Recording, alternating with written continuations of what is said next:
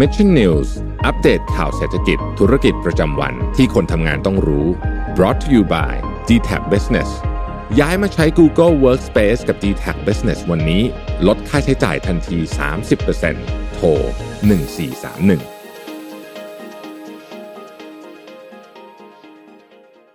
วัสดีครับยินดีต้อนรับเข้าสู่รายการ Mission News Live นะครับประจำวันอังคารที่ 14 ธันวาคม 2564 นะครับอยู่กับผมแจ็คทีลาติกเช่นเคยนะฮะ6โมงตรงแบบนี้นะครับมารับชมรับฟังข่าวสารสำหรับคนทำงานกันนะครับ ก็สำหรับวันนี้นะครับวันที่ 14 ธันวาคมเป็นที่เรียบร้อยแล้วนะเหลืออีกประมาณ 2 สัปดาห์นะครับเราจะเข้าสู่ช่วงปีใหม่กันแล้วนะครับ ยังไงช่วงนี้ใครที่กำลังวางแผนในเรื่องของการเดินทางอะไรต่างๆ นานานะครับ ในช่วงนี้ก็ขอให้วางแผน กันให้เรียบร้อยด้วยนะคะก่อนที่ในเรื่องของการเดินทางอะไรต่างๆนะฮะอาจจะมีผู้คนมาใช้บริการกันเยอะนะครับในช่วงนี้นะแล้วก็เรื่องของงานปาร์ตี้นะฮะวันปีใหม่แบบนี้นะครับต้องเริ่มที่จะวางแผนในเรื่องของการซื้อของขวัญวันปีใหม่แล้วนะครับลองลิสต์มาดูนะครับว่ามีใครบ้างนะฮะที่เราจะต้องอวยพรกัน ในช่วงเทศกาลแบบนี้กันด้วยนะครับ ยังไงในช่วงนี้ก็ย้ำเตือนกันอีกครั้งหนึ่งนะครับสวัสดีทุกทุกท่านกันด้วยนะครับ เข้ามาแล้วก็อย่าลืมกดไลค์กดแชร์เพื่อเป็นกำลังใจให้กับผมทีมงานMission to the Moon นะครับแล้วก็สมมูลกันด้วยนะครับไปเที่ยวไหนกันมาบ้างนะครับ อย่าลืมมาคอมเมนต์พูดคุยกันได้นะครับ ตอนนี้พี่ๆ Mission Daily Report หลายคนก็วางแผนจะไปเที่ยวกันหลายคนมากเลยนะฮะนะครับเมื่อเช้านี้ใครที่ดูรายการ Mission Daily Report เองก็เห็นผม นะผมก็มารายงานตอนเช้าด้วย แล้วก็พี่โทมัสนะฮะเสียดายว่ามีเหตุขัดข้องนะครับสักนิดหนึ่งนะก็เลยไม่ได้สามารถที่จะเข้ามาจอยรายการกันได้เมื่อเช้านี้นะครับสวัสดีทุกท่านกันด้วยนะครับ สวัสดีสมมูลนะครับ แล้วก็สวัสดีคุณนิชานันด้วยนะครับนะสมมูลถามว่าทานข้าวกันหรือยังนะครับ ก็เข้ามาร่วมพูดคุยกันได้นะครับวันนี้นะฮะแน่นอนนะครับเป็นที่ยุตินะครับหรือว่าเป็นบทสรุปแล้วกันนะครับของ expectation นะครับหรือว่าการคาดการว่าว่าที่นะครับผู้สมัครชิงตำแหน่งผู้ว่าราชการกรุงเทพมหานครนะครับ อย่างผู้ว่านรงศักดิ์นะครับ โอสถาธนากรนะครับ ก็ถือได้ว่าเป็นที่เรียบร้อยแล้วนะครับ อย่างหลังจากที่วันนี้ทางด้านของผู้ว่าเองนะครับผู้ว่านรงศักดิ์เองได้มีการออกมาชี้แจงนะครับ กับสื่อมวลชนเป็นที่เรียบร้อยแล้วว่า จะไม่ลงสมัคร ชิงตำแหน่งผู้ว่าราชการกรุงเทพมหานครในสมัยนี้นะครับ ก็หลังจากที่มีข่าวออกมาหนาหูมากเลยนะครับ แล้วก็มีการคาดการณ์ว่าผู้ว่านรงศักดิ์เองเนี่ยจะลงสมัครชิงตำแหน่งนี้เนี่ยในสังกัดของพรรคพลังประชารัฐนั่นเองนะครับ หลังจากที่เมื่อวานนี้นะครับ ทางด้านของพรรคประชาธิปัตย์เองเนี่ยได้มีการเปิดตัวดรสุชาชวีไปแล้วเป็นที่เรียบร้อยนะครับทำให้ช่วงนี้เนี่ยดูเหมือนแล้วจะเป็นช่วง โค้งสุดท้ายยังไงอย่างนั้นเลยนะฮะหลาย ๆพักการเมืองเองมีการออกมาประกาศจุดยืน ออกมายืนยันถึงเรื่องของ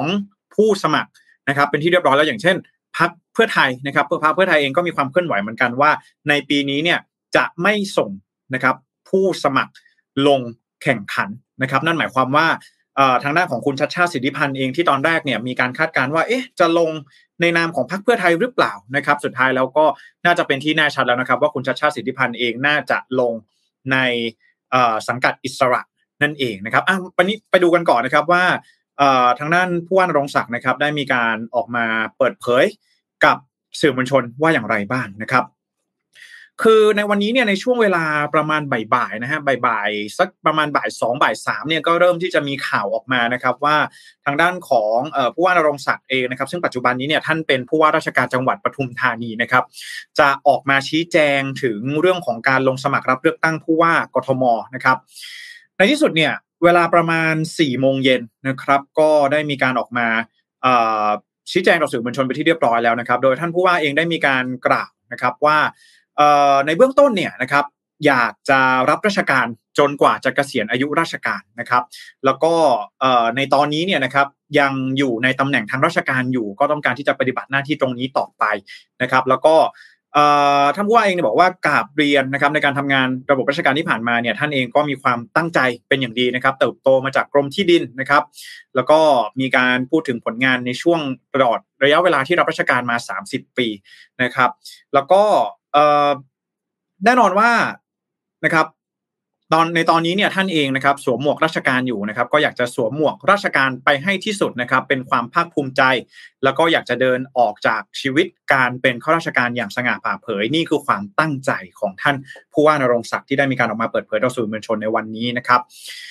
ทีนี้สื่อมวลชนก็ถามนะฮะซึ่งคำถามนี้เนี่ยผมก็ไม่แน่ใจว่า คือควรจะถามไหมนะฮะคือสื่อมวลชนเนี่ยถามว่ากังวลหรือไม่หากชีวิตราชการหลังจากนี้จะมาถึงทางตันนะครับ ซึ่งผู้ว่ารงศักดิ์เองก็สายหัวนะครับ ก่อนกล่าวว่าในฐานะ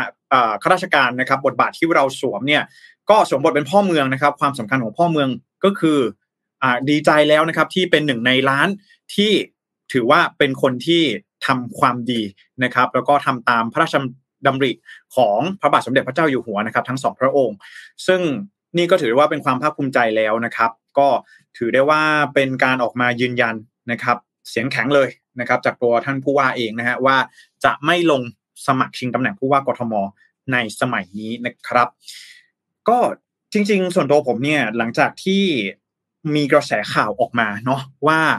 เออ ทางพรรคพลังประชารัฐเองจะส่งผู้ว่านรงศักดิ์เนี่ยนะครับ ผมเคยรายงานไปแล้วนะครับเมื่อวันที่ 9 ธันวาคม เมื่อวันพฤหัสบดีที่ผ่านมาเนาะว่า จริง ๆ แล้วเนี่ยสำหรับในกรณีของผู้ว่านรงศักดิ์เองเนี่ยก็ต้องเข้าใจนะครับว่าหนึ่งเลยผู้ว่านรงศักดิ์เองเนี่ยยังเหลืออายุราชการอีก 4 ปีนะครับอีก 4 ปีในครั้งนี้เนี่ยมันหมายความว่าอะไรนะฮะมันหมายความว่าหนึ่งถ้าหากว่าท่านเองจะลงสมัครชิงตำแหน่งผู้ว่ากทมเนี่ยจะต้องลาออก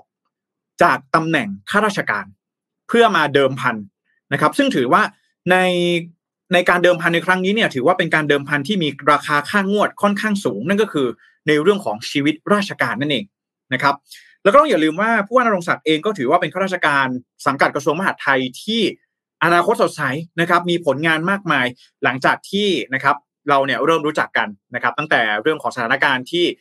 ถ้ำหลวงนะครับขุนน้ำนางนอนที่จังหวัดเชียงรายนะครับ หลังจากนั้นเองท่านก็ได้ย้ายไปดำรงตำแหน่งผู้ว่าราชการจังหวัดลำปาง ซึ่งตอนนั้นเนี่ย ก็มีในของสถานการณ์โควิด -19 ซึ่งท่านเองก็เป็นอีกหนึ่งคนที่ออกมาขับเคลื่อนในเรื่องของการควบคุมการแพร่ระบาดได้อย่างดีจนได้รับคำชื่นชมเป็นอย่างมากนะครับ เพราะฉะนั้นแล้วอนาคตของชีวิตข้าราชการนะครับ จะต้องมาเดิมพันกับการลงเลือกตั้งในครั้งนี้นะครับ มันก็อาจจะดูแล้วเป็นสำหรับตัวท่านผู้ว่าเองนะ อันนี้เราก็เห็นได้ชัดนะครับ ว่าจะเป็นค่าเดิมพันที่ค่อนข้างสูงด้วยกันนะครับ เพราะฉะนั้นแล้วมันจะต้องการันตีด้วยการได้รับ เลือกตั้งหรือว่าชนะการเลือกตั้งเพียงเท่านั้นถูกต้องไหมฮะมันถึงจะคุ้มค่ากับการทิ้งชีวิตข้าราชการออกมานะครับ ในขณะเดียวกันเนี่ยถ้าหากว่าไม่ชนะนะครับหนทางมันก็จะต้องมีการเปิดทางให้ท่านเนี่ยสามารถกลับไปรับราชการได้ เช่นเดียวกัน ถูกต้องไหมฮะหลังจากที่ก่อนหน้านี้เนี่ยเราเคยเห็นในเคสของกรณีของพลตำรวจเอก พงศพัฒน์พงษ์เจริญนะครับ ในตอนนั้นที่ท่านเองเนี่ยเป็นข้าราชการตำรวจใช่ไหมฮะแล้วก็ ลาออกมาแล้วก็มาลงสมัครชิงตำแหน่งผู้ว่ากทม ในสมัยนั้นนะฮะแข่งกับหม่อมราชวงศ์สุขุมพันธ์บริพัตรในปี 2556 ซึ่งนี่เองเนี่ยนะครับหลังจากที่พลตำรวจเอกพงศพัฒน์พงษ์เจริญเนี่ยแพ้การเลือกตั้ง ก็มีมติของคณะรัฐมนตรีในที่สามารถทำให้ท่านพลตำรวจเอกพงศพัฒน์เนี่ยกลับไปรับราชการนะครับแล้วก็ไปดำรงตำแหน่งเป็นรองผบตรได้ในที่สุดด้วยนะครับหนทางนี้เนี่ยมันก็ดูเป็นหนทางที่ มันเคยมีมาก่อนหน้านี้แล้วก็มันก็เคยเกิดขึ้นมาก่อนนะครับ เพราะฉะนั้นแล้วสำหรับผู้ว่านรงศักดิ์เองเนี่ยมันก็จะมีเรื่องของชีวิตข้าราชการตรงนี้เนี่ยเป็นเดิมพันนะครับ ถ้าหากว่าต้องลาออกมานะครับเช็คเช่นเดียวกันนะครับ ถ้าหากว่าลองวิเคราะห์กันอันนี้ความเห็นส่วนตัวล้วนๆนะฮะใครจะมีความเห็นอย่างไรก็สามารถร่วมแสดงความคิดเห็นกันเข้ามาได้นะครับ ถ้าหากว่าเราลองดูเนี่ยการลงสมัคร ชิงตำแหน่งผู้ว่ากทมในครั้งนี้เนี่ยอย่าลืมว่าเป็นการลงสมัครในสังกัดพรรคการเมือง ถูกต้องไหมฮะการลงมาสังกัดพรรคการเมืองแบบนี้เนี่ยนะครับ มันดูลองเปรียบเทียบดูนะฮะว่าอีกสี่ปีเนี่ย ท่านผู้ว่าอาจจะไปดำรงตำแหน่งเป็นปลัดกระทรวงมหาดไทยในอนาคตก็เป็นไปได้ ถูกต้องไหมฮะแถมชีวิตราชการอีกสี่ปีเนี่ยนะครับทำทำงานไปเนี่ย ไม่ต้องมามีความเสี่ยง ไม่ต้องมีการมาหาเสียง ไม่ต้องมีแคมเปญออกมาต่างๆนานาว่าจะเราจะต้องเอาอะไรมาขายจะต้องมีนโยบายอะไรออกมานะครับ สามารถทำงาน เป็นข้าราชการต่อไปอีกสี่ปีได้ แล้วก็เกษียณออกมาถึงเวลานั้น จะกลับลงมาเล่นการเมือง ก็อาจจะยังดูไม่น่าเกลียดถูกต้องไหมฮะ ยังไม่มีสังกัดพรรคไหนที่จะมาแปะป้ายตัวท่านนะครับ ว่าท่านเนี่ยเป็นนักการเมืองจะกลายเป็นข้าราชการที่ผันตัวมาเป็นนักการเมืองสังกัดไหนก็ตามแต่นะครับ เพราะฉะนั้นแล้วนี่เองเนี่ยก็จึงเป็นอีกหนึ่งสิ่งที่มันค่อนข้างชัดเจนนะฮะว่า การเดิมพันในครั้งนี้ของผู้ว่านรงศักดิ์เอง ในการที่จะชิงตำแหน่งผู้ว่ากทมเนี่ยมันเดิมพันสูงมากครับ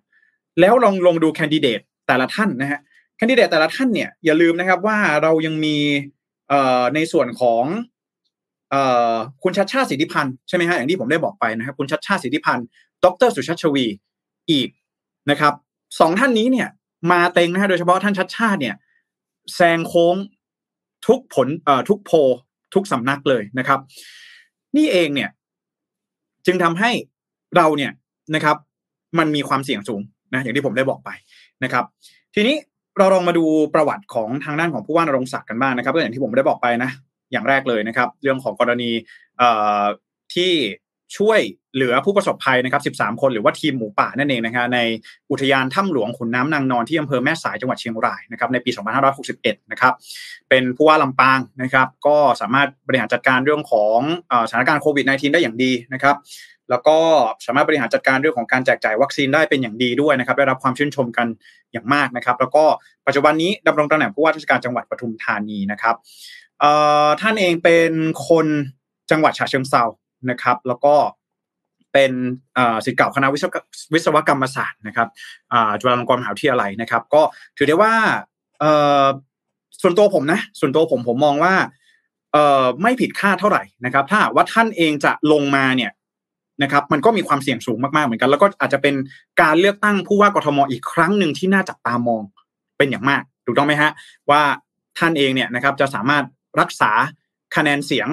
ของพรรคพลังประชารัฐไว้ได้มากน้อยแค่ไหนนะครับเราจะได้รับคะแนนนิยมมากน้อยแค่ไหนแล้วก็ต้องอย่าลืมว่า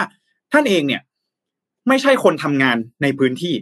นะครับ เป็นผู้ว่าราชการจังหวัดเชียงราย จังหวัดลำปางมานะครับ แล้วก็ล่าสุดนี้เป็นผู้ว่าราชการจังหวัดปทุมธานีนะฮะไม่ใช่คนในพื้นที่นะครับ ก็อาจจะเป็นการยากสักนิดหนึ่งที่จะซื้อใจ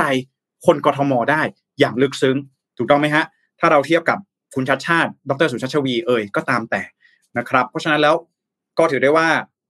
เป็นบทสรุปแล้วกันนะครับของทางด้านของผู้ว่านรงศักดิ์เองนะฮะก็อีกข้อหนึ่งนะฮะที่อาจจะลองดูนะครับว่านอกเหนือเสียจากเรื่องของความตั้งใจของท่านที่จะรับราชการจนกว่าเกษียณอายุราชการเนี่ยก็จะมีในเรื่องของคุณสมบัตินะครับว่าทะเบียนบ้านใช่ไหมฮะว่าจริงๆแล้วเนี่ยอาจจะต้องมีมินิมัมรีควอร m e n t ใช่ไหมฮะว่าจะต้องอยู่กรุงเทพมหานครมาแล้วอย่างต่ำเนี่ยกี่ปีเป็นระยะเวลากี่ปีนะครับ ซึ่งจริงๆแล้วท่านผู้ว่าเองก็มีการกล่าวเหมือนกันว่าจริงๆในปัจจุบันนี้เนี่ย ท่านเองย้ายมาอยู่ที่ปทุมธานีได้เพียงแค่ 2 เดือนนะครับ การที่จะให้ลาออกแล้วไปดูแลคนในพื้นที่อื่นเองท่านเองก็คิดว่าอาจจะยังไม่เหมาะสมด้วย เช่นเดียวกันนะฮะการเรื่องของการย้ายทะเบียนบ้านอะไรต่างๆนานานะครับ อันนี้ก็เป็นอีกเรื่องหนึ่งนะครับ ก็ต้องรอดูนะฮะเส้นทางราชการของท่านผู้ว่านรงศักดิ์นะครับว่าต่อจากนี้ไปนะครับจะสามารถขึ้นไปเป็นประหลัดกระทรวงมหาดไทยได้หรือไม่ นะครับ หลังจากนี้เนี่ยจะมีอะไรผิดแปลกไปไหมนะครับ หลังจากนี้หลังจากที่ปฏิเสธดีลหรือว่าออฟเฟอร์จากพักดังนะครับอย่างพักพลังประชารัฐขึ้นมานะครับ แล้วก็ต้องยอมรับอีกอย่างหนึ่งอันนี้ผมอยากพูดคุยชวนคุยกันเล่นๆนะฮะว่า เราเห็นได้ชัดนะครับ ว่าการดึงผู้ว่านรงศักดิ์มาในครั้งนี้เนี่ย มันเป็นเปรียบเสมือนกับการหาจุดขายให้กับพักนะฮะอย่างพรรคพลังประชารัฐเองเนี่ยจะส่งใครลงเนี่ยถ้าถ้าเขามั่นใจอยู่แล้วนะครับ ว่าคะแนนเสียงของเขาเนี่ย แน่นอยู่แล้วในพื้นที่กทมนะครับ อาจจะเน้นคนที่โปรไฟล์เหมาะสมกว่านี้กว่าผู้ว่านรงศักดิ์อย่างเช่น นี่นะฮะบิ๊กแปะนะครับพลตำรวจเอกจากทิพย์ชัยจินดาอดีต ผู้บัญชาการตำรวจแห่งชาติเนี่ย ก็ดูแล้วอาจจะมีราศีกว่าผู้ว่านรงศักดิ์ก็เป็นไปได้นะครับ เพราะว่าเรื่องของโปรไฟล์การทำงานเนี่ยนะครับบิ๊กแปะเองนะครับ หรือว่าพลตำรวจเอกจากทิพย์เองเนี่ย ก็ถือได้ว่าดูแล ในส่วนของสำนักงานตำรวจแห่งชาติเนี่ยที่กำกับดูแลตำรวจทั่วประเทศนะฮะขณะที่ผู้ว่าท่านผู้ว่าเองเนี่ยอาจจะดูแลเป็นพ่อเมืองในแค่บางจังหวัดเท่านั้นนะครับเอ่อแต่สุดท้ายแล้วเนี่ยก็พลตำรวจเอกจันทิพย์เองก็หลีกทางนะครับให้กับพลตำรวจเอกอัศวินขวัญเมืองนะฮะซึ่งพลตำรวจเอกอัศวินขวัญเมืองเองก็มีแนวโน้มว่าจะไปลงสมัครในสังกัดอิสระ เช่นเดียวกันนะครับ เพราะว่าดูแล้วพรรคพลังประชารัฐเองก็อาจจะยังไม่อยากเสี่ยงนะฮะเนื่องจากผลงานตลอดระยะเวลาประมาณ4-5ปีที่ผ่านมาเนี่ย ก็มีคนชอบมีคนไม่ชอบบ้างนะครับห้าสิบห้าสิบก็อาจจะไม่ไม่ไม่อยากจะไปเสี่ยงกับพลตำรวจเอกอัศวินขวัญเมืองสักเท่าไหร่นะครับ เพราะฉะนั้นแล้วในครั้งนี้นะครับ ก็ถือได้ว่าเป็นการเขาเรียกว่าอะไร ตัดนะครับแคนดิเดตหรือว่าผู้สมัครที่น่าจับตามองอีกคนหนึ่งไปแล้ว เป็นที่เรียบร้อยนะครับสำหรับผู้ว่านรงศักดิ์นะครับ ที่ในวันนี้ออกมาประกาศชัดเจนนะครับ ว่าจะไม่ลงสมัครชิงตำแหน่งผู้ว่ากทม ในสมัยนี้นะครับประมาณนี้นะฮะนะครับหลาย ๆ ท่านเริ่มมากันแล้วนะครับ สวัสดีคุณสวัสดีคุณรัศิตาด้วยนะครับ แล้วก็สวัสดีคุณกิ๊กด้วยนะครับ วันนี้มาแซลสมมูลนะฮะสวัสดีคุณแชมป์ด้วยนะครับ แล้วก็สวัสดีคุณไพศาลนะฮะบอกว่าดูบอลกันครับนี่นะฮะ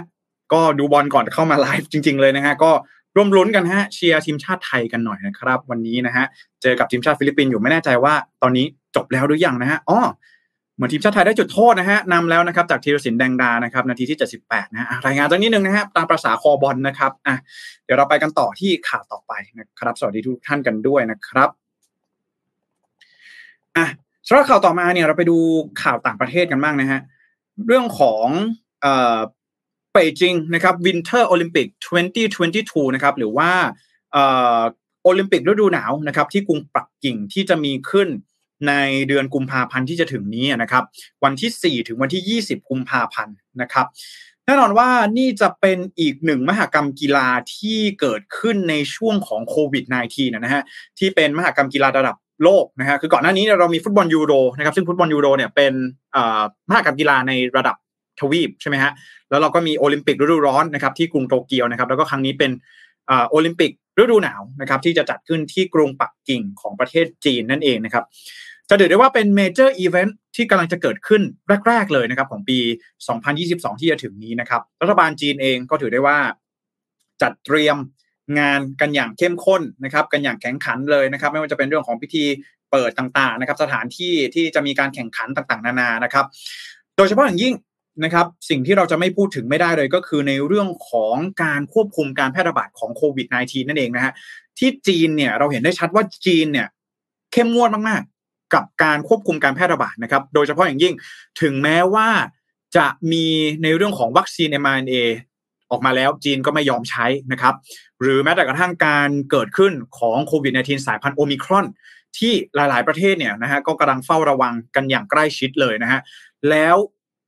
เรื่องหนึ่งเลยที่สำคัญมาก ๆ ก็คือว่าจีนเองเนี่ยนะครับดำเนินนโยบายการควบคุมโควิด -19 แบบโควิดซีโร่อย่างที่ผมได้บอกมาตลอดนะฮะว่า คือการกดจำนวนผู้ติดเชื้อให้เหลือศูนย์ ให้ใกล้เคียงกับศูนย์ไม่ให้มันมีผู้ติดเชื้อเลยภายในประเทศนะฮะให้มันเหลือน้อยที่สุดนะครับเจอที่ไหนปุ๊บล็อกดาวน์ตรงนั้นทันทีนะฮะมีการทำ contact tracing ต่างๆ นานาเข้มข้นมากนะครับ เหมือนกับเราในปีที่ผ่านมานะครับนี่เองเนี่ยเราเห็นได้ชัดว่าจีนเองก็หนึ่งเลยมันมีหลายปัจจัยนะฮะไม่ใช่แค่วินเทอร์โอลิมปิกอย่างเดียวก็คือ ในเรื่องของวัคซีนเองนะฮะที่จีนเนี่ยไม่ยอมใช้วัคซีน mRNA แล้วก็ไม่อยากที่จะให้การแพร่ระบาดภายในประเทศเนี่ยมันมีมากขึ้น เยอะขึ้นเหมือนในอังกฤษเหมือนในสหรัฐนะฮะเพราะว่ามันจะค่อนข้างส่งผลต่อความมั่นคงของรัฐบาลจีนด้วยนะครับเอาเป็นว่าเรื่องของความมั่นคงก็เรื่องหนึ่งนะครับ แล้วก็อีกเรื่องหนึ่งก็คือเรื่องของ Winter Olympics นะครับที่จีนเองก็เตรียมตัวกันอย่างเข้มข้นเลยนะครับสำหรับการแพร่ระบาดของโควิด -19 สายพันธุ์โอมิครอนที่ทั่วโลกกำลังจับตามองว่าจะส่งผลกระทบอย่างไรบ้างในปีหน้านะครับ แต่ว่าทีนี้เนี่ยนะครับ สิ่งที่เกิดขึ้นเลยก็คือว่าตอนนี้เนี่ยมีชาติตะวันตก หรือสื่อ ต่างประเทศเนี่ยเขาจะใช้คำว่า Western countries นะครับ Western countries นะครับห้าชาติตะวันตกห้าชาตินี้นะครับสหรัฐสหราชอาณาจักรนะครับแคนาดาออสเตรเลีย แล้วก็ลิทัวเนีย ออกมาประกาศบอยคอรดหรือว่าคว่ำบาตรการแข่งขันโอลิมปิกฤดูหนาวที่กรุงปักกิ่งปี 2022 นี้ อย่างเป็นทางการแล้วนะครับ แต่ว่าฟังก่อนนะฮะจะเป็นการบอยคอรดทางการทูตนะครับ เป็น diplomatic boycott ไม่ใช่การบอยคอรดที่จะไม่เข้าร่วมการแข่งขัน ซึ่งมันแตกต่างกันนะครับเดี๋ยวจะมาเล่าให้ฟังว่าการบอยคอรดแบบดิปโลมาติกบอยคอรดเนี่ยมันแตกต่างอย่างไรนะครับ คือต้องบอกก่อนว่าการบอยคอรดทางการทูตเนี่ยคือการที่จะห้าประเทศนี้เนี่ยนะครับเขาจะยังคงส่งนักกีฬาเข้าร่วมแข่งขันอยู่นะครับ แต่เขาจะไม่ส่งเจ้าหน้าที่รัฐ หรือว่าเจ้าหน้าที่จากหน่วยงานภาครัฐเนี่ย เข้าร่วมสังเกตการในการแข่งขันครั้งนี้นะครับสาเหตุเนี่ยก็เป็นเพราะว่า 5 ชาติตะวันตก 5 ชาตินี้เนี่ยเขาให้เหตุผล เอาที่เขาให้เหตุผลก่อนแล้วกันนะครับเขาให้เหตุผลว่าเขา concern หรือว่าเขามีความกังวลในประเด็นของเรื่องสิทธิมนุษยชนในจีนนะครับ ต่อกรณีที่เกิดขึ้นต่างๆ ไม่ว่าจะเป็นกรณีซินเจียงอุยกูนะครับกรณีที่รัฐบาลจีนเองเนี่ย ปฏิบัติต่อชาวอุยกูอย่างไม่เป็นธรรมนะฮะมีการจับเข้า internment camp นะครับจับเข้าค่ายกักกัน จับเข้าไปสอนไปอบรมไปปรับทัศนคติต่างๆ ให้คนอุยกูเนี่ยมีความเป็นชาวจีนหั่นมากยิ่งขึ้นนะฮะไปเรียนภาษาจีน ไปเรียนรู้วัฒนธรรมแบบจีนๆอะไรแบบนี้นะครับ ที่ซินเจียงอย่างแรกนะครับ ต่อมาเลยคือที่ฮ่องกงนะครับ ที่ฮ่องกงเลยก็คือเรื่องของการปราบปรามผู้ที่ออกมาเรียกร้องอประชาธิปไตยในฮ่องกง อย่างหนักหน่วงในช่วง 2 ถึง 3 ปีที่ผ่านมานะครับมีการสลายการชุมนุม มีการออกกฎหมายความมั่นคงฮ่องกง มีการดำเนินคดีต่างๆ นานากับแกนนำกลุ่มผู้ประท้วงต่างๆนะครับในฮ่องกงนะครับอีกเรื่องหนึ่งเลยก็คือเรื่องของในทิเบตนะครับ ประเด็นเรื่องของการเรียกร้องเอกราชในทิเบตนะครับ เรื่องนี้เนี่ยเป็นเรื่องที่ 5 ชาติให้เหตุผลนะครับ ว่าเป็นสาเหตุที่ต้องการที่จะบอยคอรดทางการทูต แก่การแข่งขัน Beijing Winter Olympics ในครั้งนี้นะครับ แต่แน่นอนว่าอันนี้เนี่ยเราก็ต้องมองอีกเรื่องอีกแง่หนึ่งเหมือนกันนะฮะเดี๋ยวเรามาเล่าให้ฟังในภายหลังนะก็แน่นอนว่า 5 ชาตินี้นะครับ5ชาติตะวันตกนะครับสหรัฐอเมริกานะครับสหราชอาณาจักรแคนาดาออสเตรเลีย ลิทัวเนีย แล้วก็ต้องบอกก่อนว่า แถลงการณ์ออกมาจากปากผู้นำประเทศทั้งหมดเลยนะครับ ยกเว้นเพียงแค่สหรัฐนะครับที่แถลงการโดยเจนสปาสกี้นะครับซึ่งเป็นโฆษกทำเนียบขาวกับ ลิทัวเนียที่เป็นรัฐมนตรีว่าการกระทรวงศึกษาธิการที่ออกมาเปิดเผยถึงข้อมูลเรื่องของการบอยคอรดทางการทูตในครั้งนี้นะครับ ที่เหลือเนี่ยสหราชอาณาจักรแคนาดาออสเตรเลียเนี่ยเป็นระดับนายกรัฐมนตรีที่ออกมาพูดเรื่องนี้ทั้งหมดเลยนะครับ เราเห็นได้ชัดว่านี่เป็นสิ่งที่ทั้ง5ชาติเนี่ยเขาให้ความสำคัญอย่างมากเลยเรื่องของการบอยคอรดทางการทูตของการแข่งขันในครั้งนี้นะครับ อย่างไรก็ตามเนี่ยไม่ใช่ทุกชาติที่เห็นด้วยกับเรื่องนี้นะครับ เพราะว่าทางด้านของฝรั่งเศสเองนะครับ โดยประธานาธิบดีเอมานูเอลมาครงนะครับ ของฝรั่งเศสเนี่ยออกมายืนยันนะครับว่าฝรั่งเศสเองจะไม่บอยคอตการแข่งขัน Winter Olympics ที่กรุงปักกิ่งในครั้งนี้แต่อย่างใดนะครับ เนื่องจากว่าเอมานูเอลมาครงเองเนี่ยบอกว่าการบอยคอตแบบบอยคอตทางการทูตแบบนี้เนี่ย diplomatic boycott แบบนี้เนี่ย มันไม่ได้มีนัยยะสำคัญอะไรเลยนะครับ แล้วมันก็ไม่ได้มีความหมายอะไรเลย มันเป็นเพียงแค่การแสดงเชิงสัญลักษณ์เท่านั้นนะครับ ถ้าหากว่าจะต้องการที่จะบอยคอรดจริง ๆนะครับทำไมไม่ยุติการส่งนักกีฬาเข้าร่วมการแข่งขันไปเลย หรือว่าไปทำอะไรที่มันน่าจะมีเกิดความเปลี่ยนแปลงจริง ๆ ได้ น่าจะดีกว่าหรือเปล่านะครับ จึงทำให้ฝรั่งเศสเนี่ยเป็นหนึ่งในประเทศชาติตะวันตกที่ออกมา แสดงจุดยืนชัดเจนนะฮะว่าจะไม่บอยคอรดทางการทูตการแข่งขันวินเทอร์โอลิมปิกในครั้งนี้นะครับนั่นจึงทำให้มันเกิดคำถามขึ้นอย่างมากเหมือนกันนะฮะว่าสุดท้ายแล้วเนี่ย การบอยคอรดทางการทูตแบบนี้เนี่ยนะครับคือไม่ส่งเจ้าหน้าที่ไปไม่ส่งนักการทูตไปสังเกตการอะไรต่างๆ นานาเนี่ย แต่ส่งนักกีฬาเข้าไปแข่งขันอยู่ดีเนี่ย มันจะสร้างความเปลี่ยนแปลงอะไรให้กับประเด็นที่เหล่าชาติตะวันตกทั้ง 5 ชาติเนี่ยเขาหยิบยกขึ้นมาเป็นประเด็นบ้างได้บ้างหรือเปล่านะครับ โดยเฉพาะอย่างยิ่งถ้าหากว่าเราลองมองย้อนกลับไปในปี1980 นะครับ ซึ่งเป็นการจัด Summer Olympic หรือว่าโอลิมปิกฤดูร้อนที่กรุงมอสโกนะครับในปี 1980 เนี่ยตอนนั้นเนี่ยยังเป็นสหภาพโซเวียตอยู่นะครับ มีสหรัฐแล้วก็ประเทศอีกกว่า 60 ประเทศด้วยกันที่ปฏิเสธการส่งนักกีฬาเข้าร่วมแข่งขัน ในโอลิมปิกปี 1980 ในครั้งนี้นะครับ ซึ่งผลลัพธ์เนี่ยเราก็เห็นได้ชัดว่ามันไม่ได้สร้าง Impact ไม่ได้สร้างผลกระทบ หรือไม่ได้สร้างความเปลี่ยนแปลงอะไรให้เกิดขึ้นได้อย่างเป็นรูปธรรมจริง ๆ เลยนะครับ นี่เองจะเป็นคำถามที่หลาย ๆ ฝ่ายก็ตั้งข้อสงสัยเหมือนกันว่านี่จะเป็นเพียงแค่การเอาเรื่องการเมือง มาใส่กับเรื่องราวของการแข่งขันกีฬาหรือเปล่านะครับ การบอยคอรในครั้งนี้มันเป็นการแสดงออกเพียงเชิงสัญลักษณ์ เพียงเท่านั้นแล้วมันจะสร้างความเปลี่ยนแปลงอะไรที่ให้เกิดขึ้นได้จริง ๆ บ้างนะครับ ซึ่งนี่เองก็เป็นอีกหนึ่งข้อสังเกตที่ เราเองก็ควรจะจะลองดูนะฮะว่าพอถึงเวลาจริงๆแล้วนะครับ Winter Olympics ในช่วงเดือนกุมภาพันธ์ที่จะถึงนี้เนี่ยนะครับจะมีชาติไหนที่จะออกมาบอยคอตทางการทูตเพิ่มเติมไหมนะครับแล้วการบอยคอตในครั้งนี้เนี่ยมันจะสร้างแรงกระเพื่อม หรือสร้างความเปลี่ยนแปลงอะไรให้เกิดขึ้นได้บ้างนะครับ โดยขณะที่จีนนะครับ โดยประธานาธิบดีสีจิ้นผิงเนี่ยออกมากล่าวเลยนะครับ ว่าประเทศที่คว่ำบาตร หรือว่าแสดงท่าทีที่จะบอยคอรดการแข่งขันโอลิมปิกฤดูหนาวที่กรุงปักกิ่งในครั้งนี้เนี่ยจะต้องชดใช้กับการกระทำที่เกิดขึ้นในครั้งนี้นะครับ ไม่แน่ใจเหมือนกันว่า political tensions นะครับ ความตึงเครียดทางการเมืองทางภูมิรัฐศาสตร์ ที่มันบ่มเพาะกันมาก่อนหน้านี้เนี่ย มันจะยิ่งเลวร้ายลงไปอีกหรือเปล่า ถ้าหากว่าเรามาบอยคอรดในครั้งนี้การเอาเรื่องราวทางการเมืองไปผสมกับเรื่องราวของการแข่งขันกีฬา แบบนี้นะครับอาแสดงความคิดเห็นก็เข้ามาได้นะครับ ลองดูนะ ผมเราจะเห็นได้ชัดนะว่าหลาย ๆ การประกวดหลาย ๆ การแข่งขันเนี่ย เราก็จะเห็นเยอะแยะมากมายเลยนะฮะว่า มันมีเรื่องราวทางการเมืองที่เข้ามาเกี่ยวข้องกับเรื่องราวต่าง ๆ นานาเหล่านี้อยู่ตลอดเวลานะฮะเราจะสามารถแยกเรื่องราวของการแข่งขัน ให้เป็นเรื่องของการแข่งขันทางทักษะร่างกาย หรือมันจะสามารถแสดงออกทางการเมืองทางประเด็นทางสังคมได้ด้วยหรือเปล่าอะอันนี้ ก็เป็นอีกเรื่องหนึ่งที่วงการกีฬาเองก็กำลังถกเถียงกันอยู่นะครับนะคุณไปสารบอกว่าที่ฝรั่งเศสนี่เขาก็ประท้วงกันรัวๆเลยใช่ฮะคือประธานาธิบดีมาครองเองเนี่ยเราก็ไม่แน่ใจเหมือนกันว่าเขาน้อยใจสหรัฐกับออสเตรเลียหรือเปล่านะฮะน้อยใจสหรัฐออสเตรเลีย แล้วก็สหราชอาณาจักรหรือเปล่าในประเด็นของข้อตกลง AUKUS ใช่ไหมฮะที่ไปสร้างเรือดำน้ำที่ตอนแรกเนี่ยออสเตรเลียจะไปซื้อกับฝรั่งเศส สุดท้ายแล้ว ยูเทิร์นฮะไปซื้อกับสหรัฐแทนอะไรแบบนี้ ไม่รู้ว่ามาครงเนี่ยยังน้อยใจอยู่หรือเปล่านะฮะอาจจะเป็นเรื่องนี้หรือเปล่าไม่แน่ใจเหมือนกันต้องรอดูนะครับสวัสดีคุณคริสด้วยนะครับคุณคริสสั่งนะครับนะฮะคุณประสานบอกว่าโอลิมปิกยังพอเข้าใจนะครับเอเชียนเกม 2022 นะครับ ชาติไหนไม่เข้าร่วม ก็ลุกมาต่อยกันเลยนะครับใจเย็นนะครับใจเย็นนะครับนะฮะคุณประสานบอกว่าของผู้ว่านรงศักดิ์นะครับ ก็ คุณสมบัติไม่ผ่านด้วยใช่ครับ คุณสมบัติอาจจะไม่ผ่านด้วยนะครับอาส่งนักกีฬาเข้าร่วมโอลิมปิกฤดูหนาวอะไรบ้างครับ เดี๋ยวขออนุญาตหาข้อมูลเพิ่มเติมนะวันนี้ไม่ได้หาข้อมูลมานะครับ ต้องรอดูนะ ว่าจะมีเรื่องของที่ไทยโดนวาดะแบนด้วยนะฮะว่าจะสามารถเข้าร่วมแข่งขันในครั้งนี้ได้ด้วยหรือเปล่า แล้วก็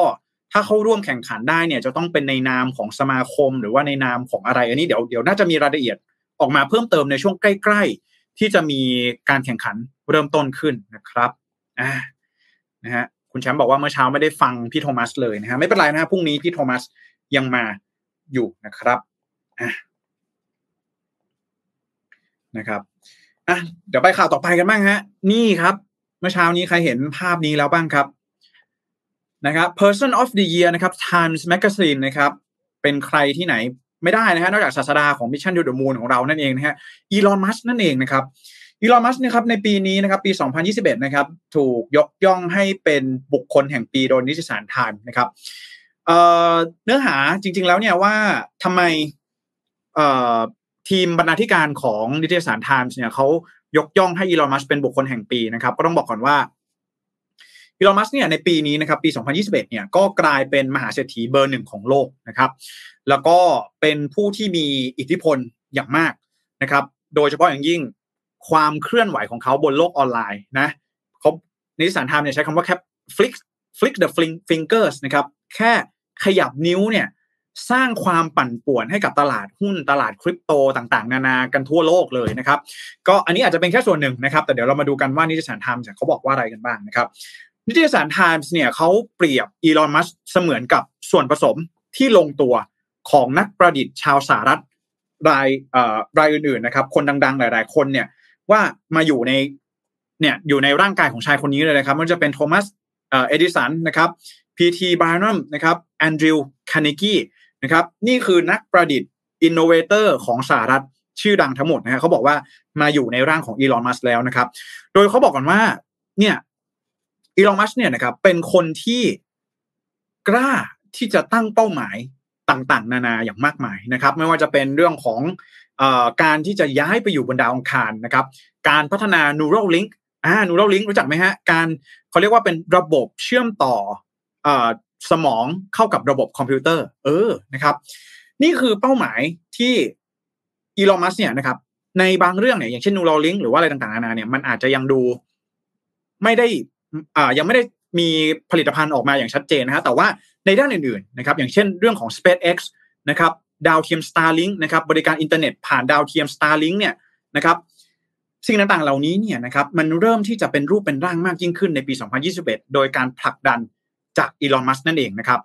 นี่เองเนี่ยจึงทำให้ความสำเร็จของอีลอนมัสก์ในปี 2021 เป็นที่ประจักษ์ต่อสายตาชาวโลกนะครับนิตยสารไทม์เองจึงยกย่องให้เขาเนี่ยเป็นบุคคลแห่งปี 2021 นะครับ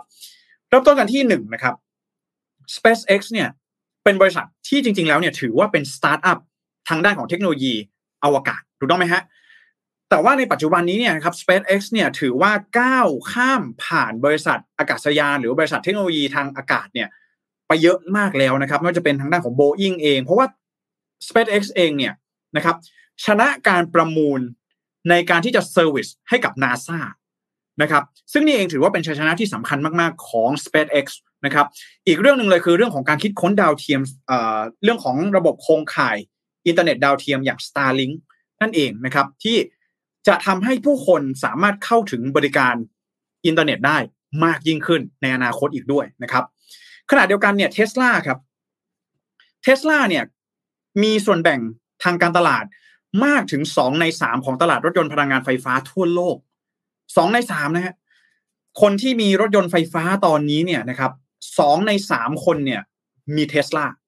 อะพูดกันแบบนี้นะครับ ส่งผลให้การเติบโตเอ่อการเติบโตของเทสลาเนี่ยส่งผลให้เขาเนี่ยกลายเป็นบุคคลที่มีทรัพย์สินมากที่สุดในโลก ทรัพย์สินเนี่ยของอีลอนมัสนะฮะมากถึง 2 5 0 0 0 0 ล้านเหรียญสหรัฐ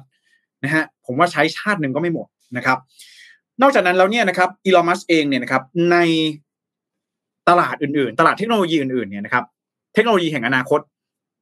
ไม่ว่าจะเป็นเรื่องของหุ่นยนต์นะครับ robotic automation ต่างๆนะครับเรื่องของพลังงานแสงอาทิตย์ เรื่องของปัญญาประดิษฐ์นะครับคริปโตเคอร์เรนซีบล็อกเชน Neuralink นะครับ Hyperloopอีลอนมัสเนี่ยเอาตัวเองเข้าไปเป็นผู้เล่นรายสำคัญในตลาดเหล่านี้ อย่างแล้วก็ส่งผลส่งอิทธิพลอย่างมากต่อการขับเคลื่อนการพัฒนาเทคโนโลยีต่าง ๆ เหล่านี้เนี่ยให้เกิดขึ้นได้จริงในอนาคตนั่นเองนะครับเนิสสารธรรมโดยระบุว่า อีลอนมัสเนี่ยสามารถยืนหยัดแล้วก็ท้าทายแรงกดดันจากผู้คนที่เกลียดชังของเขาได้นะครับ แล้วก็ดูเหมือนว่าเขาจะได้รับการยอมรับมากยิ่งขึ้นจากความสำเร็จของเขาในปีนี้ แรงขับเคลื่อนที่สำคัญที่ทำให้นิตยสารไทมส์ยกย่องให้อีลอนมัสเป็นบุคคลสำคัญแห่งปี 2021 ไม่ใช่เพียงแค่เขาเนะ่ยเป็นมหาเศรษฐีอันดับหนึ่งของโลกนะฮะแต่อีลอนมัสเองเนี่ยยังมีส่วนเป็นแรงขับเคลื่อนให้เกิดการเปลี่ยนแปลงที่มีนัยสำคัญต่อมวลมนุษยชาติในปีที่ผ่านมานั่นเองนะฮะ นี่เองจึงทาให้ศาสดาของเรานะครับ กลายเป็นบุคคลแห่งปีของนิตยสารไทมส์เป็นที่เรียบร้อยแล้วนะครับอยากจะเห็นคนไทยขึ้นบ้างนะฮะ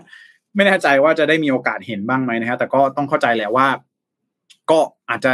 ยากนิดนึงนะฮะขณะอีลอนมัสเองเนี่ยก็ถือได้ว่าเป็น บุคคลแห่งปีจริง ๆ นะ ถ้าหากว่าเราลองดู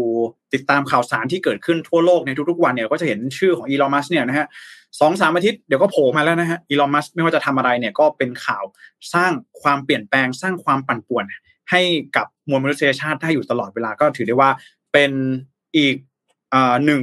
รางวัลนะที่ผมเองก็เห็นว่าสมควรเป็นอย่างยิ่งนะครับ ก็ต้องขอให้จับตาดูว่าในปีหน้านะครับ อีลอนมัสเองจะสามารถผลักดันให้มีเทคโนโลยีอะไรออกมาให้พวกเราได้รับชม แล้วก็ได้สัมผัสได้มีเอ่อ experience กับมันได้ในอนาคตนั่นเองนะครับอะก็ประมาณนี้นะฮะสำหรับ